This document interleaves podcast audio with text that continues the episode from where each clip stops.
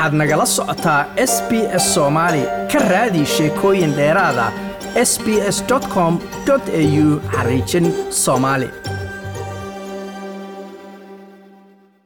asad nuur giire marka hore ku soo dhowow idaacadda s b s laanta af soomaaliga. Marka xigta idaacaddaad la soo xidhiidhay adoo arrin kaga dhawaajiyey ka jirta dhanka iyo dowlad deegaanka soomaalida dhanka etoobiya si gaara gobolka city bal marka hore dadka dhegaystayaasha si kooban bal noogu qeex waxay tahay. Aad iyo aad baad umahadsan tahay walaal. Dhibaatada galbeedka gobolka city ka jirto waa dhibaato muddo dheerba soo socotay. Hase haatee afartii sano u dambeeyey dagaal dhimashiyo dhaawac iyo khasaaro badanba geystay ayaa ka socdo oo ilaa maantana socdo welina xal xal aanan loo helin. Dad rayda oo shacab oo soomaaliyeed oo ku dhaqan galbeedka gobolka city ayaa maalin kasta weeraro joogto ah lagu hayaa ay ku hayaan ciidamada maleeshiyaadka iyo liu booliska deegaanka canfartu dowladda dhexe ee etoobiyana wax ay ka qabatay. Ma jirto. Indhaha ayay ka fiirsanaysaa bis.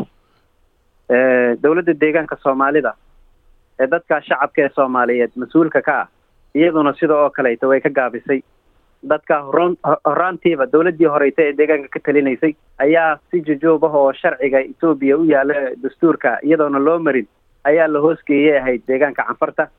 Dowladda hadda ka talisa deegaankana markii ay yimaadeen waxay maaragtay shacabkaas ay go'aan ku soo celiyeen ay leeyihiin maaragtay waan ka laabanay heshiiskii waktigaa dowladdiisa ay ku hoosgeysay shacabkaas hadda laga bilaabana waxay ka tirsan yihiin deegaanka soomaalida. Ay ku leeyihiin hase ahaatee laakiin difaac may raacin. Hadalkaa markay yidhahdeen wixii ka dambeeyeyba canfartuna waxay soo qaadatay weeraro joogto ah magaalooyin dhan oo deganaa oo dad shacaba ay ku noolaayeen ayay xasuuqday. Ay baabi'isay. Cidna isweydiinin meesha dad baa lagu laayana la odhan. Adeecad laga sheegin dowladda dhexe etoobiya iyo dowladda deegaanka soomaalida intuba mas'uuliyaddaas way ka gaabiyeen. Asad dadka dadka weeraraya aad sheegtay yay yihiin. Ma dad maleeshiyaadahoo iska hubaysanbaa cafartaba ha ahaadaane. Mase waa ciidamadii ismaamulka cafarta?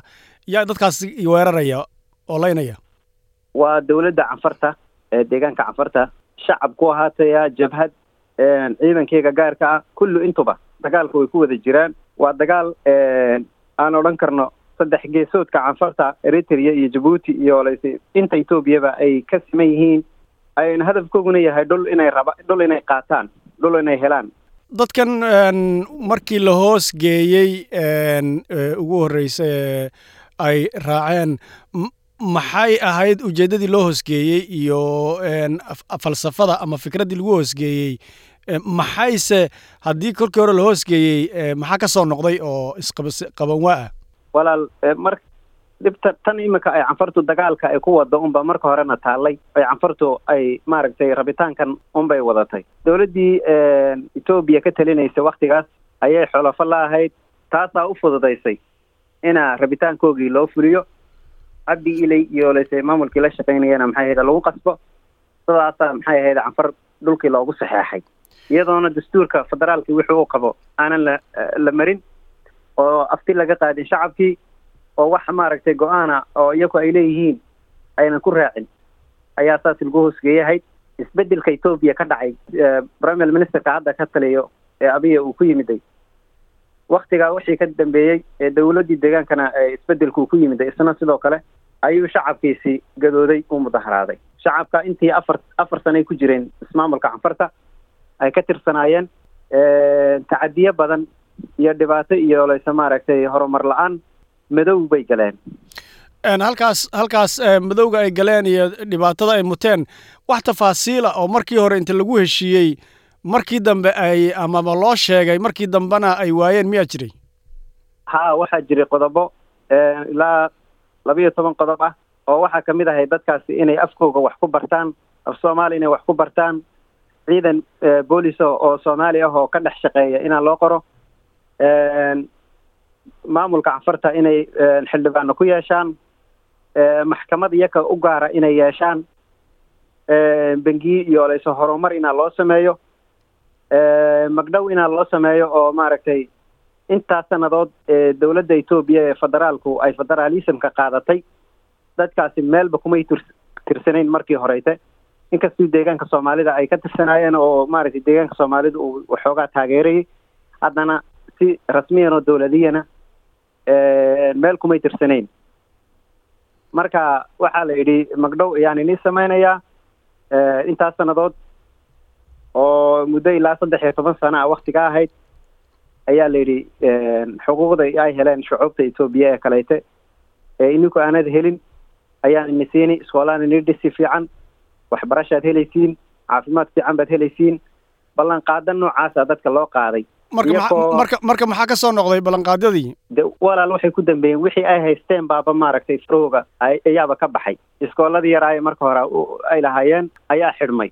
Bishaaro la'aan macalimiintii manhajkii oo maaragtay iskagana joogsaday waxbarashadii oo dhulka ku dhacday oo ilbaabada la iskugu dhiftay dhakhtaradii oo maaragtay bilaa dhakhaatiira oo dhakhaatiirtii marka hore xagga soomaalida ka imanaysana la joojiyey. Macalimiintii marka hore xagga soomaalida ka imanaysana la joojiyey. Meeshii waxaa dadkii ku soo dhacay waxyaabihii kale loo ballan qaaday ciidan baan inii qori iyo maxay ahayday maxkamad baan inii samayn iyo wixiina meesha kaba saar magdhowgii la sheegayena shilin lagama arag. Marka taasaa dadkii kiciyey. Taa waxaa weliba u dheeraa inaa maaragtay qaarkood intoo la xidhxidho oo dhulka canfarta la geeyo lacag lagu soo furto oo la soo iibsado dib loo soo iibiyo dadkii. Hadda dagaaladii cusbaa ee maamulkan ra'isul wasaare abiye uu waday tigraaga ay ku qaadeen kadib dagaalada dhexdooda ayay arrintani haddana cusboonaatay oo hawshani cusboonaatay. Marka taasi mal wax lug ay la lahayd dhinacyada ishayey dagaalkan etoobiya hadda ka dhex qarxay tigreega iyo dowladda federaalka ah ka horba sannadkii laba kun iyo sideed iyo toban dhammaadkiisii ayuu shacabku maaragtay sameeyey mudaharaado mudaharaadadii kabacdiba canfartu waxay kaga jawaabeen qori iyo xibad halkaa maalintaa laga soo bilaabo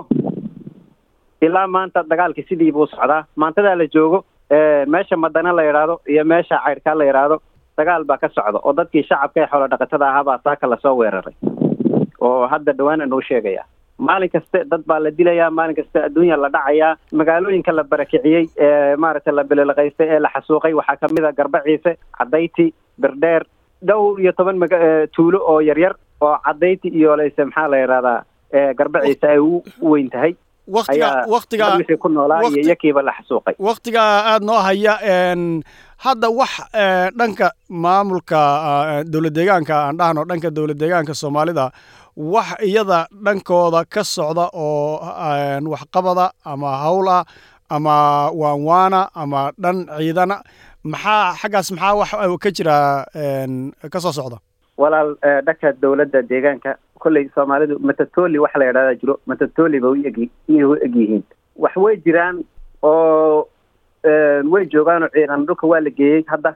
Laakiin ciidan dagaalamayo oo dadkii difaacaya ma meelay joogaan waxay ku leeyihiin amarna ma haysano. Marka taasi ma waxay ka dhigan tahay federaalka ay federaalka ayaa amar siinaya oo macnaha aynan haysanin inay maadaama goobahan la yidhi waa gooba cafara amar uma haystaan inay macnaha galaan ama ay shaqa hawl ka qabtaan. Walaal meelihii hore ee layskuba haysta ee intii canfarta lagu daray ee la yidhi intaasaa canfari la yidhiba way soo dhaafeen oo iminka waa gobolkii city gudihiisa waxay ku dagaalamayaan canfartu ay dhex joogaan waa tuulooyin calankii deegaanka uu ka taagan yahay. Weeyaan waxaa hadda maxay ahayday layskuba haysto kuwii horeysa waaba la soo dhaafayba dhulkii shishe ee deegaanka canfarta lagu daray markii hore la yidhi waa la soo dhaafay hadda. Marka waa qaybo dhan oo gobolkii city ka tirsan waxaa hadda la qabsaday. Dowladda deegaankuna way ka gaabsanaysaa way halkaa maaragtay mas'uuliyad darro weyn ayaa maaragtay iyaa ka muuqato. Dadkii shacabka ahaa abaaraha ku dhacay abaaraha maaragtay baabi'iyey dagaal iyo colaadaaba baabi'isay ayaa ka dilaacay aad baad u mahadsan tahay kaasi wuxuu ahaa asad nuur giire oo la soo xidhiidhay laanta afka soomaaliga idaacadda s b s ugana warramayey dhibaatooyin ka jira gobolka city ee dowlad deegaanka soomaalida. Aad baad u mahadsan tahay asad. Ininkaa mudan walaal like as la wadaag wax ka dheh lana soco barta facebooka ee s b s soomaali